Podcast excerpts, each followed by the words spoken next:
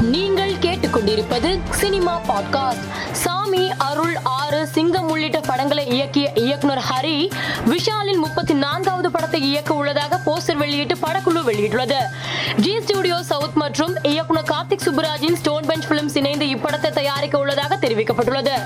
இயக்குனர் அருண் மாதேஸ்வரன் இயக்கத்தில் தனுஷ் நடிப்பில் உருவாகி வரும் கேப்டன் மில்லர் படத்தில் ஆர் ஆர் ஆர் படத்தில் நடித்த அமெரிக்க நடிகர் எட்வர்ட் சொனின் இணைந்துள்ளதாக போஸ்டர் வெளியிட்டு படக்குழு அறிவித்துள்ளது.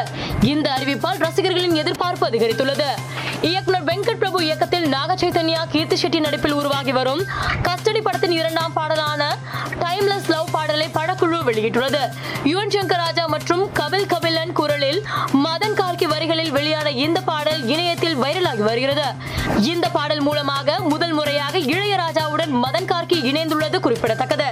இயக்குனர் குமாரன் இயக்கத்தில் சாந்தனு பாக்கியராஜ் நடிப்பில் உருவாகி இருக்கும் ராவணக்கோட்டம் திரைப்படம் மே பனிரெண்டாம் தேதி உலகம் முழுவதும் திரையரங்குகளில் வெளியாக உள்ளதாக படக்குழு போஸ்டர் வெளியிட்டு அறிவித்துள்ளது. பெண் டப்பிங் கலைஞரை ஆபாசமாக பேசியதாக நடிகர் ராதா ரவி மீது ஐந்து பிரிவுகளின் கீழ் வழக்கு பதிவு செய்யப்பட்டுள்ளது. கடந்த ஆண்டு மே மாதம் நடைபெற்ற டப்பிங் சங்கத்தின் முப்பத்தி ஐந்தாவது போது பெண் டப்பிங் கலைஞர் சங்கீதா என்பவரை ஆபாசமாக பேசி தாக்கியதாக நடிகர் ராதா ரவி மீது புகார் எழுந்தது. இது தொடர்பான புகாரின் பேரில் நடிகர் ராதா ரவி இயக்குனர் கதிரவன் பாலு உட்பட எட்டு பேர் மீது விருகம்பாக்கம் போலீசார் வழக்கு பதிவு செய்துள்ளனர். சிவகார்த்திகேயன் நடிப்பில் ஆர். ரவிக்குமார் இயக்கத்தில் ஏ. ஆர். ரஹ்மான் இசையில் உருவாகி வரும் அயலான் படத்தின் அடுத்த அறிவிப்பு நாளை காலை பதினோரு மணி நான்கு நிமிடத்திற்கு வெளியாகும் என அறிக்கை வெளியிட்டு படக்குழு தெரிவித்துள்ளது.